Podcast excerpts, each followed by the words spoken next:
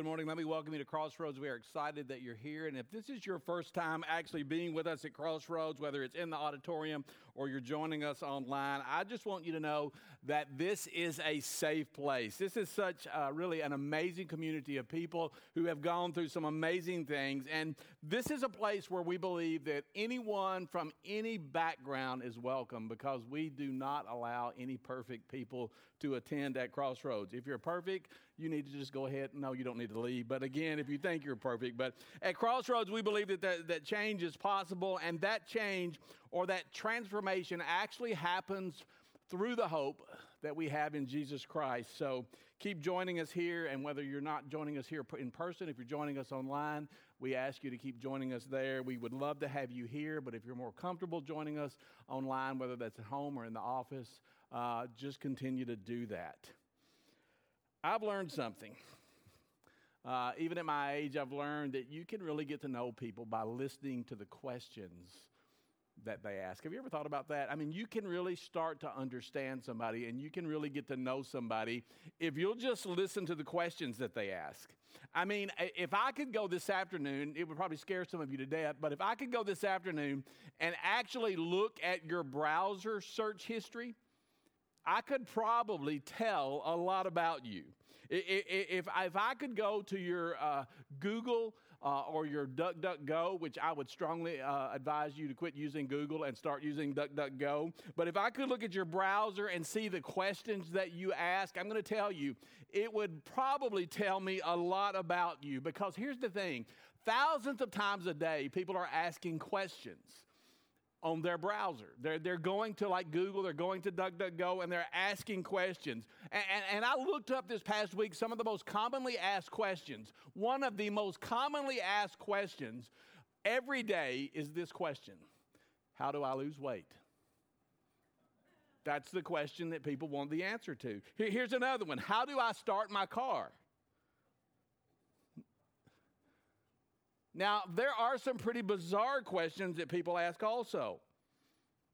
People ask the question on their computer or on their smartphone, How do I get home? Well, I don't know. How did you get there?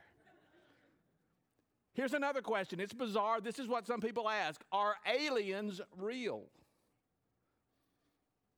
Now, this next one is a little crazy, but it gets asked about 49,000 times a month and people ask this question Does passing gas actually help me burn calories?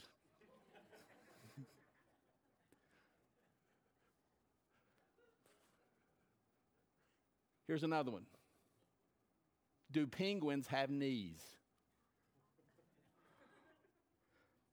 I mean, you can tell a lot about a person by the questions they ask. And interestingly enough, when Jesus was on the earth, Jesus asked a lot of questions. And one of the things that I've discovered is that Jesus did not ask a lot of questions because Jesus needed to find out the answers to those questions. But Jesus asked those questions because he knew that you and I needed the answers to those questions. Because the answers to those questions were actually going to benefit us. I mean, Jesus was a masterful question asker. He asked questions like, Who do you say that I am? Why are you so afraid? That question that we looked at last week Do you love me? He asked the question, why, why do you point out the speck of sawdust in your brother's eye and ignore the plank in your own eye? He asked the question what does it profit a man if he gains the whole world, but he loses his soul? Deep questions. And depending on how you answer those questions, let me tell you, every one of those questions will impact your life. Well, we've spent the last two weeks um, answering some questions that I think are really, really important uh, because these are actually questions that come from living the life of faith. It comes from us as a follower of Jesus who are doing our best to live the life of faith.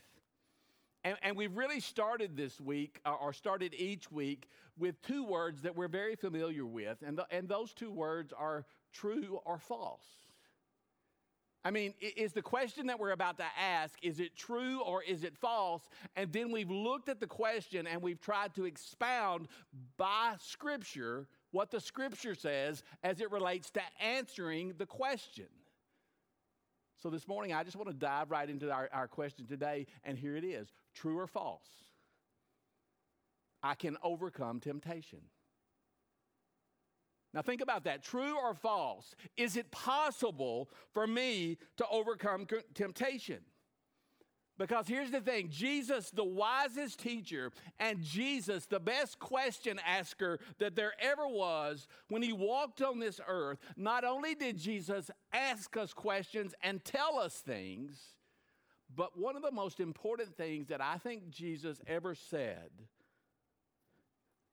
was letting us know that Satan was real the devil, the evil one. One of the most important things that he said was that Satan was real, very real. And once Jesus let us know and understand that the devil himself is very real, Jesus also said that we need to understand that there's a battle.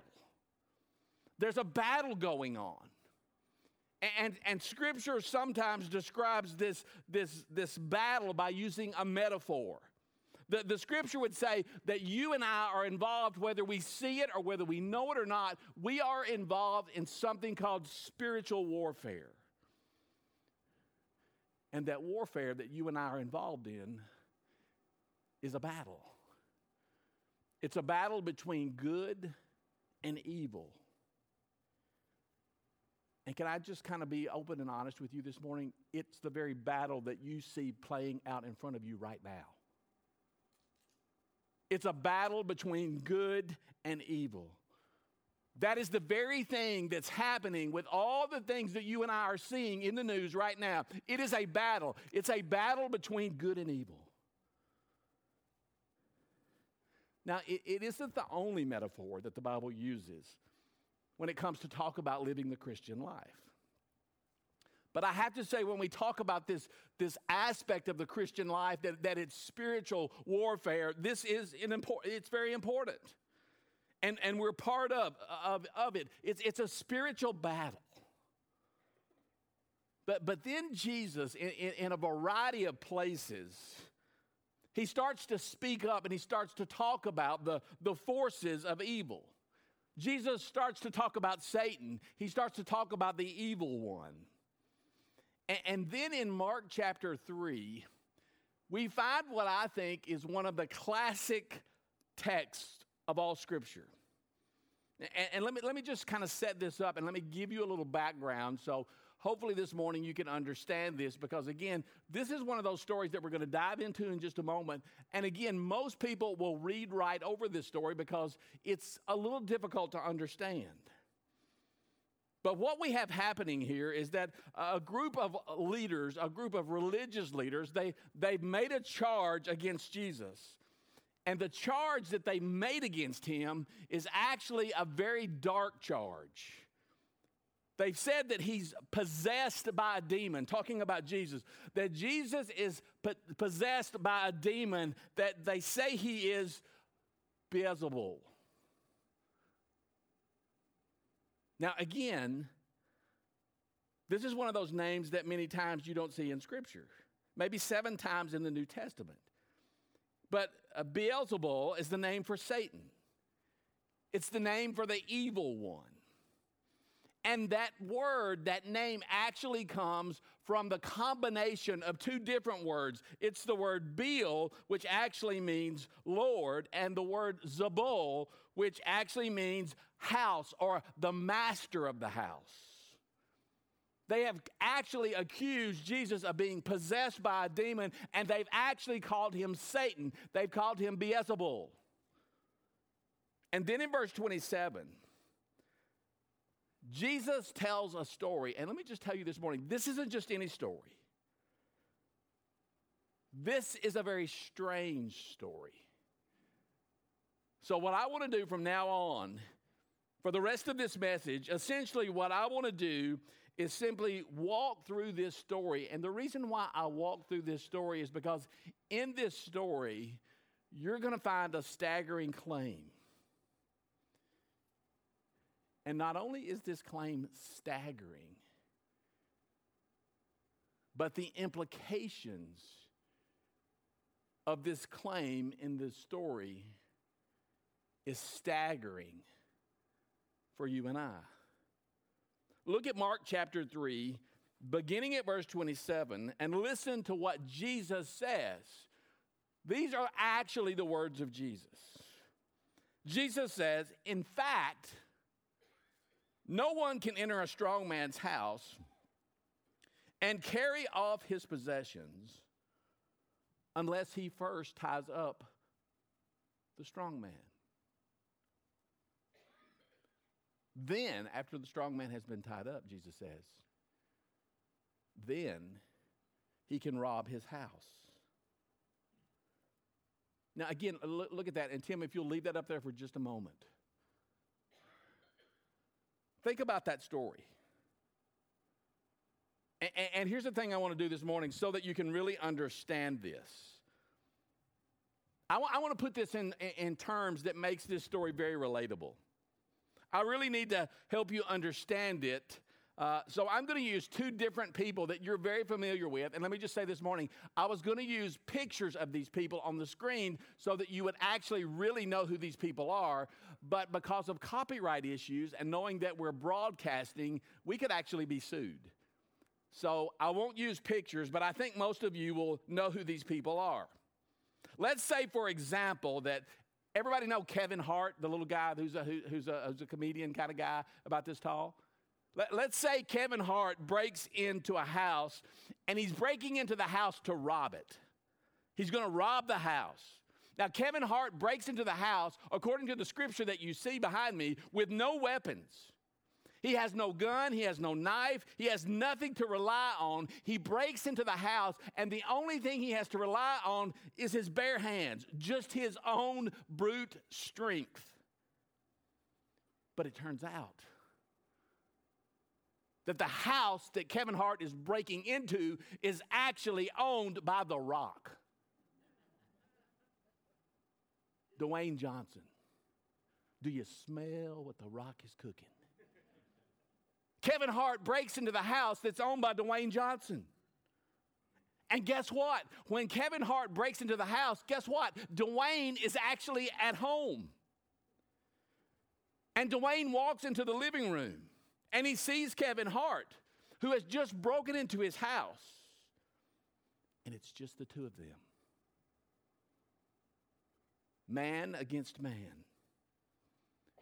Kevin versus The Rock. Now, let me ask you the question How much stuff do you think Kevin's going to get away with? How much loot do you think that Kevin's going to be able to loot out of Dwayne's house? Without Dwayne, who is there retaliating in some way. Well, you, you know, you can't have just anybody plunder the house of a strong man. Because the story just told us, if you look behind me, it says, you better make sure that the strong man is restrained. Now, leave it up there, Tim. Let, let's, let's take a minute and interpret this story. In this story, who's the strong man? Who's the master of the house that owns the plunder? It's Satan. It's the evil one. The strong man that Jesus talks about. The master of the house is Beelzebub. It's the evil one, it's Satan. Again, when we talk about the house, here's what I want you to focus on. The house could be this world. The house could be the, the system of this world. Speaking specifically about human beings and human life. And the plunder that's at stake is everything that's fallen. Everything that is under the influence of the evil one. Particularly you and me. Particularly humankind. All human beings. Now, listen to what I'm saying. From the time of the fall in Genesis, we've all been imprisoned by our own fallenness. We're all, we're, we are under the curse. Every one of us in this room, in a sense, we're all prisoners. We're trapped in our own sinfulness in the domain under the influence of the evil one. That's, that's just the condition of, the, of humanity. That's the human condition. That, that's why we live in a world with as much pain and fallenness as there is. So this morning, that's my story. That's the story of my heart, and that's the story of your heart. But throughout Scripture, it talks about strategies that the evil one will use to continuously keep you and me imprisoned. So here's what I want to do I, want to talk about the two, what I see as the two main strategies that the evil one uses for keeping you imprisoned. The two main strategies that the, that the evil one uses for keeping humanity imprisoned. And here's the way he does that he starts with the strategy of temptation. See, the, the, the way that Satan, the way that the evil one will, will, will keep you imprisoned is he'll start with temptation. And, and, and, again, when you think about temptation, you have to understand this is so central to who he is. It's so central to who the evil one really is that very often in Scripture we read and hear of him being actually referred to as the tempter. I mean, actually, the very first time we met him in Scripture, in the very beginning of the book of Genesis, when he appears in the Garden of Eden, what does he do? He appears there to tempt Adam and Eve to do something that was contrary to what they knew as it relates to God. They wanted, he wanted, the evil one wanted them to disobey God. That's the very first thing we see the evil one working to do, is to tempt. And Paul actually, the Apostle Paul, expresses this when he writes to the church at Thessalonica because it's there that Paul is concerned. Paul is concerned about the church at Thessalonica. He's concerned about his brothers and sisters who live there. And this is his concern that we see in Thessalonians 3, verse 5. He says this He said, I was afraid that somehow the tempter had tempted you and that our labor had been in vain. See, we must understand that when it comes to temptation, for me and for you, for all of us, for all of humanity, the stakes are high. Very high. Temptation is just the, the planting of thoughts. Temptation is just the, the planting of desires. That will cause you, that will incline you to betray what the Bible says that you should value most, to betray the things that you should cling to, the will of God. That's what temptation is. And, and, and, to me, again, th- th- this, a lot of this is my perspective, but it's my perspective from Scripture. Temptation always really involves two aspects. The first of those aspects is this temptation is going to play on my desires. I mean, temptation is always going to play on my desires.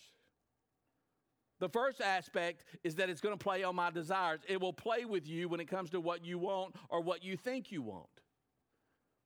And, I couldn't think of a better example than this light right here. Because again, th- this would hang out on my porch in the evening and it would come on or I would turn it on. And all of a sudden, the, the, the, mosquitoes that are, that are buzzing around over here, or the flies, or, or some type of, you know, uh, aerodynamic bug that is in the air, they, they think, oh, that's what I want.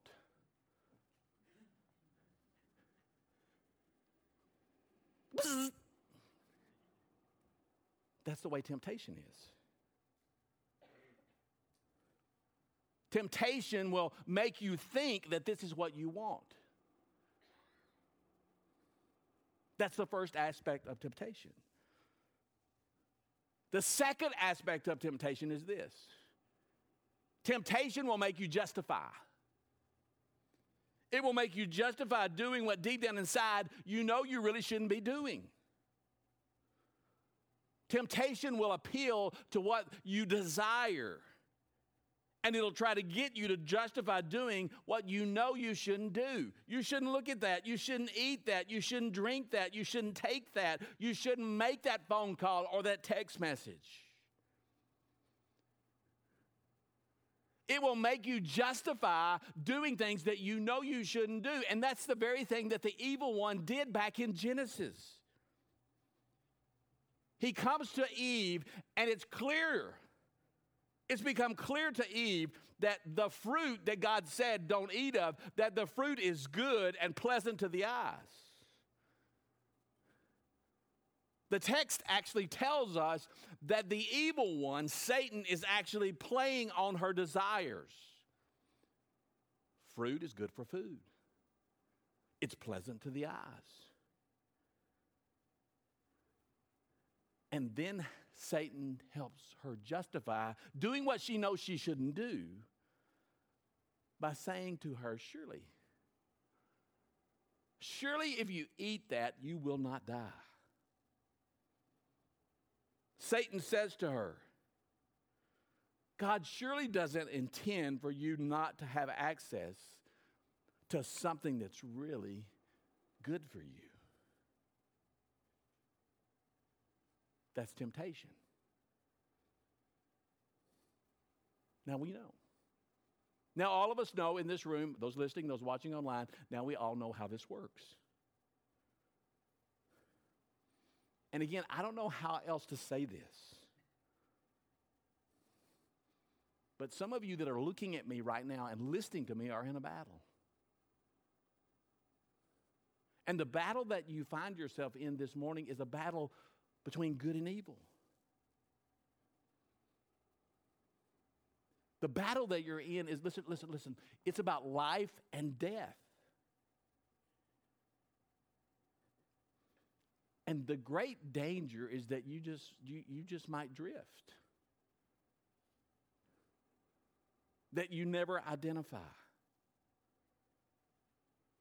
That this is a battle.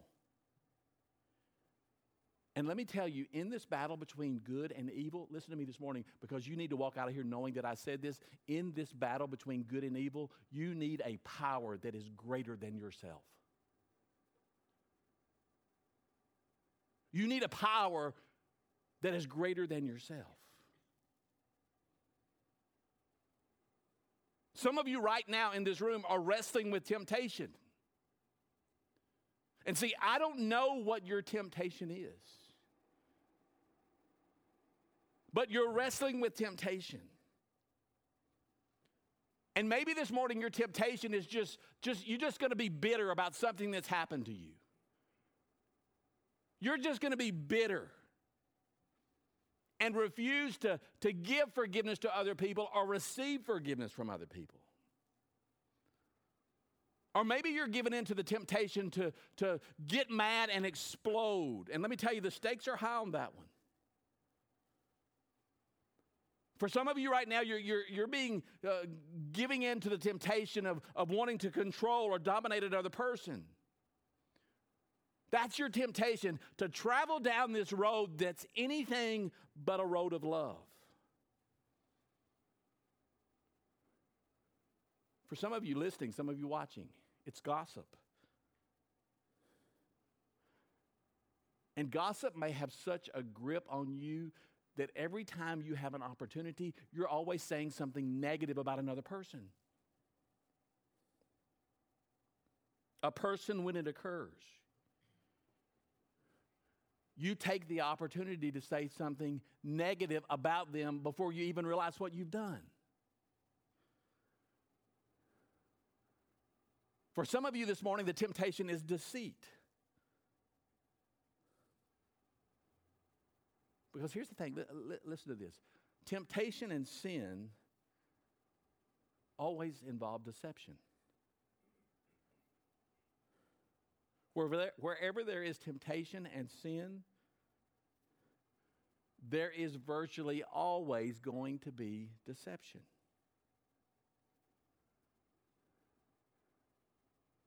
In Revelation 12, verse 9, the evil one is called, listen, listen to me, listen.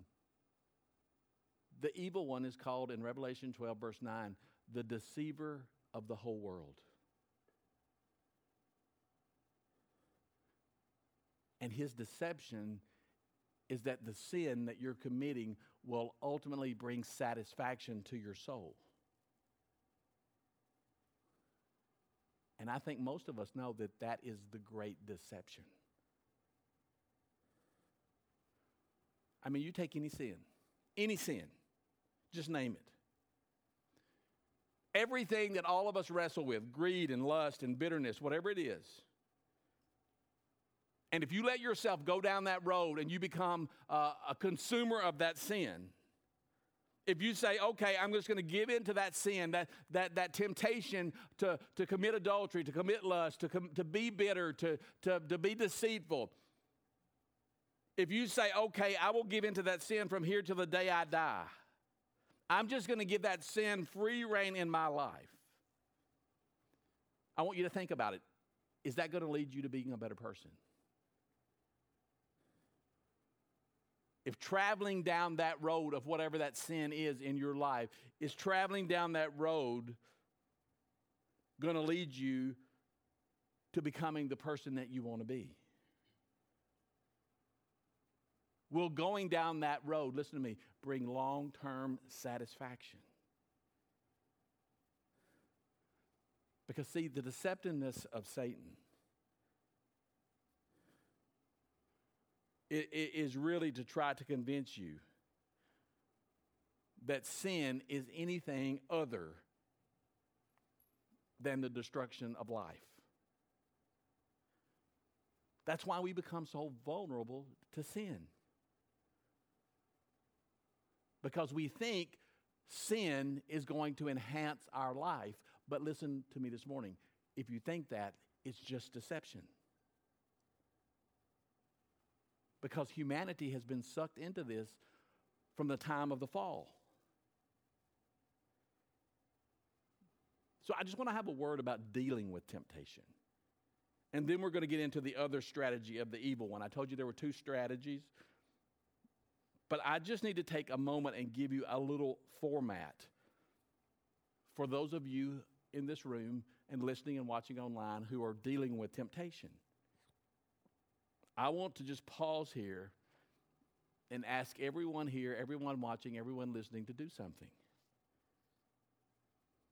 Take this moment, right here, right now, and identify an area of your life where you struggle with temptation. I mean, some of you immediately, it came to the forefront of your mind when I started talking about temptation. Think right now about what you deal with. Is it, is it gossip? Is it, is it negativity? Is it, is it lust? Is it greed? And, and I want you to think about it. Get, get it in the forefront of your mind. I want to invite you to identify some area where right now you say, I struggle with that area. I struggle with the temptation. And again, for some of you right now, that area of your life is very evident.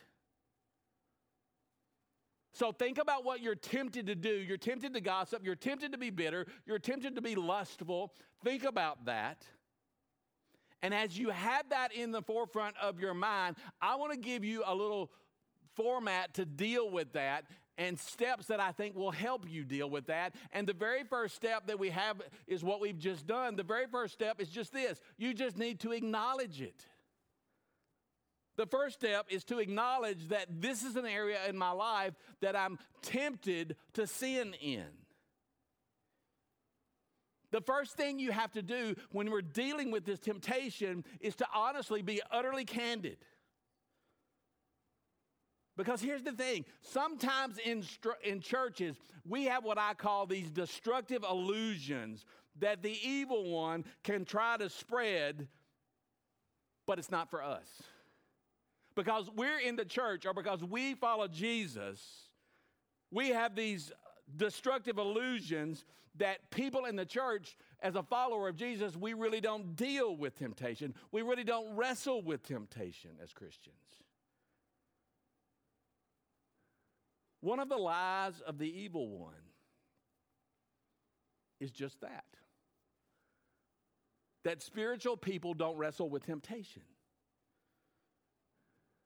So you come into the house of God and you pretend like nothing in your life is tempting you. But that's a lie. That's a lie out of the pits of hell. All of us in this room, me included, and those watching and listening online, all of us are tempted. So we start dealing with that temptation to commit, you know, lust or bitterness or whatever whatever that is. We start by acknowledging it, just being honest about what it is. And ask a question. Because this is one of the most important questions that I think you can ask. Once you've uh, identified, identified an area in your life where you're tempted to sin, once you've brought that to the forefront of your mind and you've acknowledged it, you need to ask this question What needs do I have? That are making me vulnerable to giving in to temptation. I mean, what is it in my life that's causing me to give in to the temptation of maybe gossip? Say you wrestle with gossip. Why does gossip happen in your life? Why do you spend time out of your day on the phone cutting other people down? Well, it may be that you cut other people down because you want to look better. Maybe you cut other people down and you gossip about other people because honestly, in your life, there's just an insecurity that you're dealing with. But your real need is to experience and to live in the love of God. So, the, the first thing you need to do to deal with temptation is just simply to acknowledge it. Be real candid about what you're dealing with. And then ask yourself, what needs do I have in my life? What are the things in my life that are causing me to be vulnerable to the temptation to commit that particular sin? And I'm going to tell you, it's going to take some work. You're going to have to reflect. You're going to have to ask God to help you examine your heart. But once you've identified what it is that you're vulnerable to, just acknowledge it. And here's the second step pulling this back from Nancy Reagan just say no. Make the decision that when you're tempted to gossip that you're just going to say no. Decide right now that you're closing the door to that sinful behavior. Committing that sin is not an option. And so you need to make that decision right now. Because what we're dealing with, people, is spiritual. It's a spiritual battle with forces beyond flesh and blood. And let me tell you, if you're really going to deal with this, it's going to require prayer, and not just any prayer, it's going to require earnest prayer. So decide right now that when you're tempted that you'll say no and then immediately ask God for help. Here's the third thing you need to do when you're tempted. Just share it with somebody you know. Share your temptation with another person. Find a follower of Jesus that you can trust and say, you know what? I need, it one, I need at least one other person to know the truth about me. This area is a real temptation for me. And then tell them what that area is and say, I just want you to know that. I want you to pray with me about that. I want you to ask me regularly, Am I giving in to that temptation? I have a very close friend who has struggled with pornography. And they gave me permission on a basis, daily, weekly, monthly, to ask them, Have you actually gone and looked at pornography? If you don't have that kind of person in your life, that's the person that you need to get in your life. If it's just pastoral encouragement or challenge or exhortation or whatever the strongest word is, get that person in your life. You need to have someone in your life like that, okay? The strong man, the evil one who imprisons the fallen human race in this house does it by temptation. That's the way it starts. That's one of two primary activities that the evil one uses according to Scripture.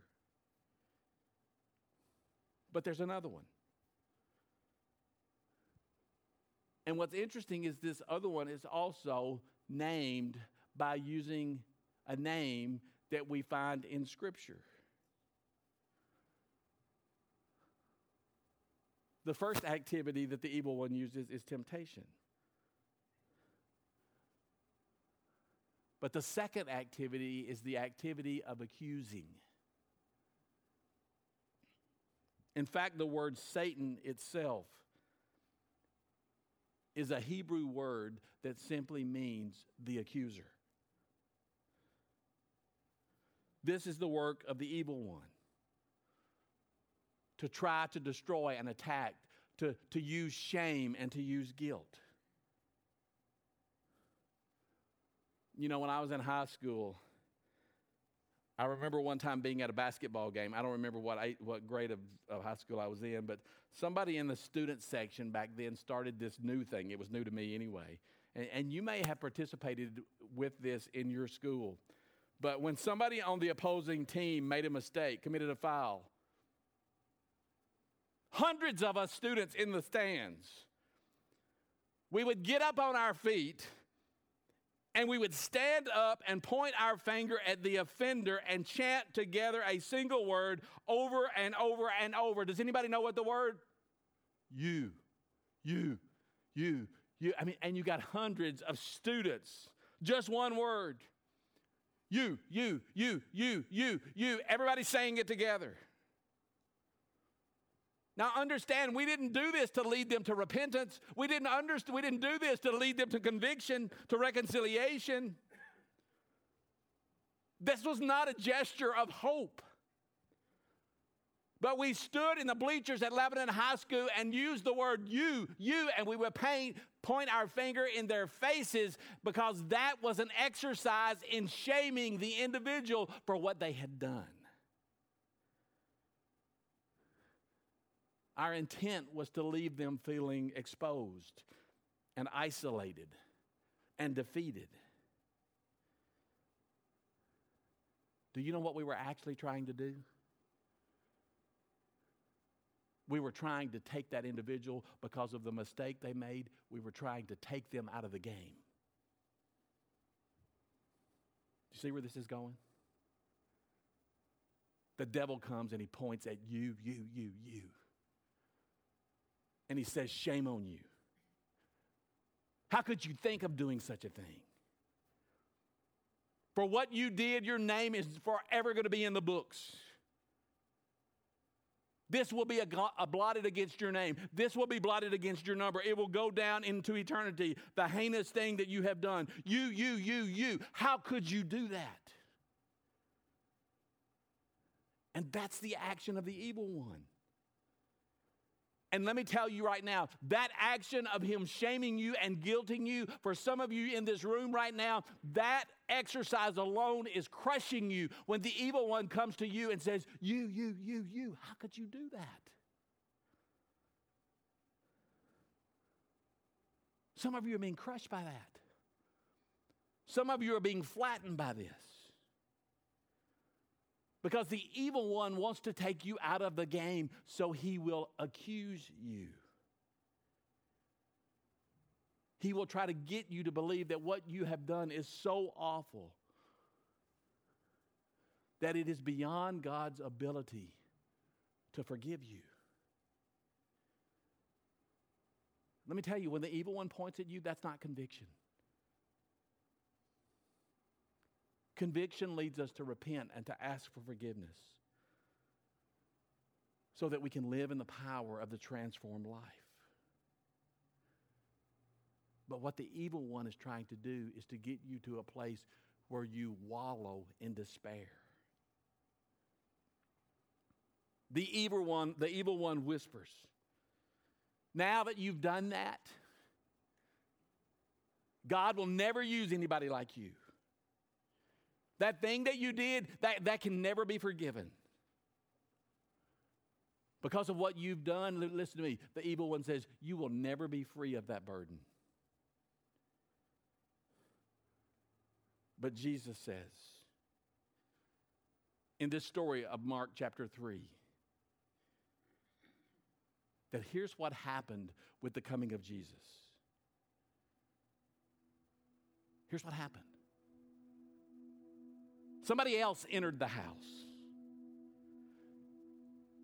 And that other somebody that entered the house, that other someone is Jesus. And the master of the house, the evil one,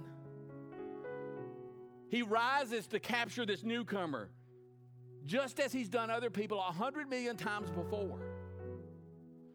Just the same way he captured Adam and Eve and every son and daughter since Eve. But this time it's different. Only this time, the one who enters is another kind of being. Because you see, he's stronger than the strong man. And Jesus says, the strong man, the evil one, is tied up.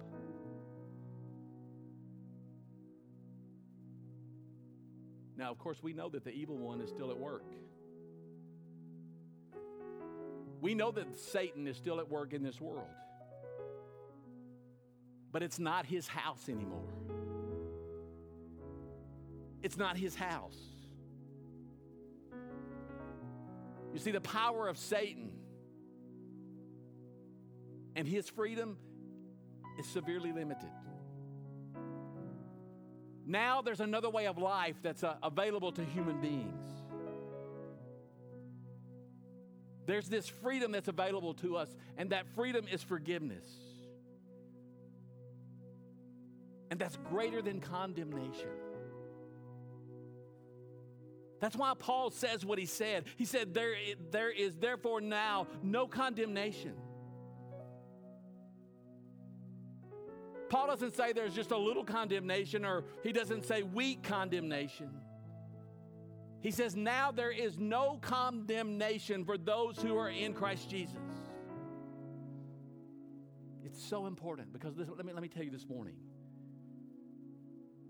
People think sometimes that Satan in his power is equal to the power of God. He is not.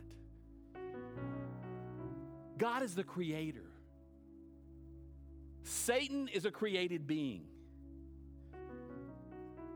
God is infinite. Satan is finite. Satan does not share any of God's attributes as far as strength. He's not all knowing like God is. Satan's not all present like God is.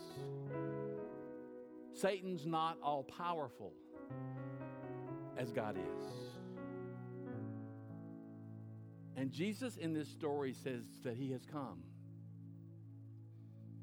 and that he has bound the evil one. And he's going to plunder his house. Jesus is going to plunder the house of the evil one. So, what does that mean? It means that Jesus is coming and going to people who live in a fallen world, who have fallen under the curse. But Jesus comes this morning like he did yesterday and he will tomorrow. And he says, You know what? I want you and I want you. Leave that house and come with me. Because I want you to enter a new house. Come with me because I want you to live in a new kingdom. And Jesus uses another metaphor. I'm not going to take the time to, re- to turn to it right now, but in Luke 10, verse 18, Jesus says three words, four words. I saw Satan fall. He says, I saw Satan fall. Why did Satan fall? I'll tell you why. Because Satan is no match for Jesus. Amen? Satan is no match for Jesus. There is now present on earth a new force in the person of Jesus. And that's the kingdom of God. And the gates of hell will not prevail. One stronger than the evil one has come. Satan has been bound. I saw Satan fall, Jesus says. Listen to what I'm about to say. You don't have to live in defeat. Because every time somebody trusts Jesus Christ as their Lord and Savior, you know what happens? Satan falls. Every time somebody trusts Jesus, Satan falls. Every time a brother or sister wrestles with temptation and they say no, just like Jesus said no to temptation in the desert. Every time a guilt ridden, despairing son or daughter of God says no to the accuser and, and, and embraces God's forgiveness, every time a brother or sister gets back in the game after they said no to temptation, the work of the kingdom goes on and Satan falls.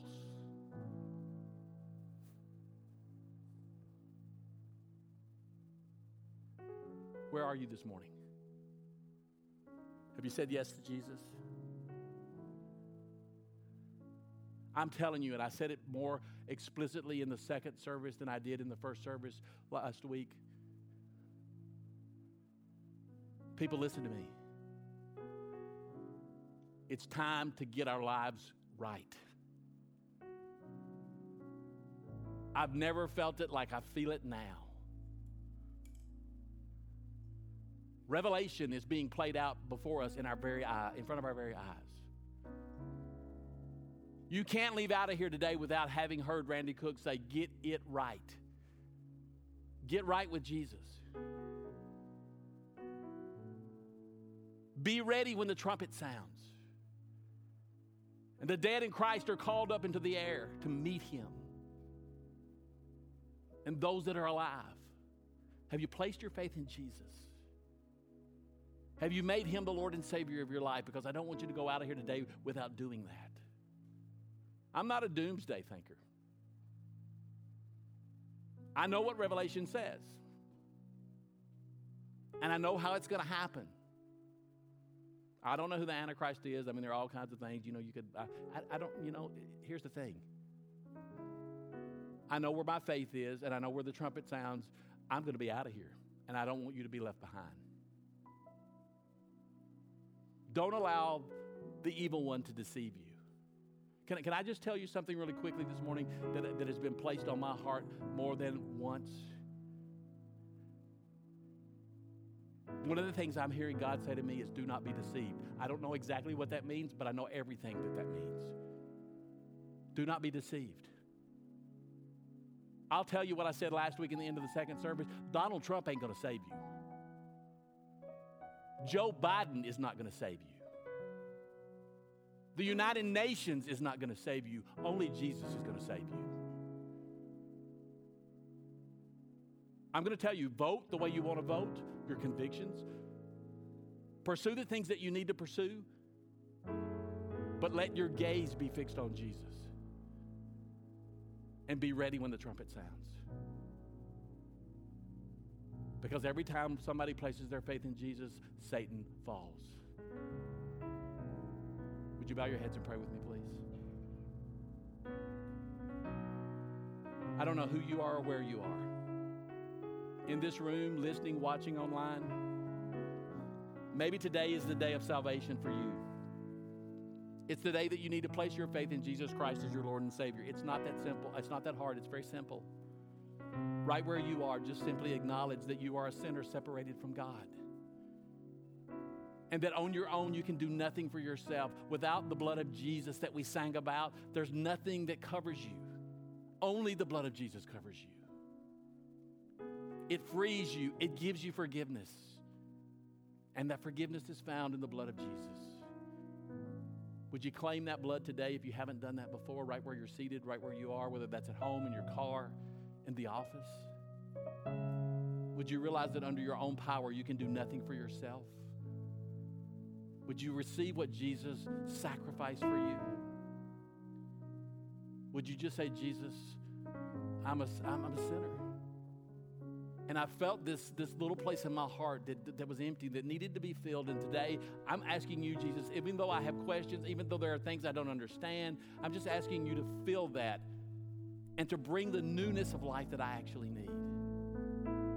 Allow me to walk out of here in forgiveness, experiencing only what you can give me. I repent of my sins. I turn and I look to you, Jesus, to be the author, the finisher of my faith, my friend, my leader. And let me tell you, if you prayed that prayer, you can get one of those cards and let us know that you prayed that. You can send me an email, randy at crossroadslebanon.com. Let us celebrate with you. Let us move you into the next steps. God, for the rest of us, may this be a wake up call that we, as followers of Jesus, are not immune from temptation. Let us identify it, deal with it, and let our focus be on Jesus and the kingdom because every time we focus there, Satan falls. God, we love you and we ask this prayer in Jesus' name. Amen.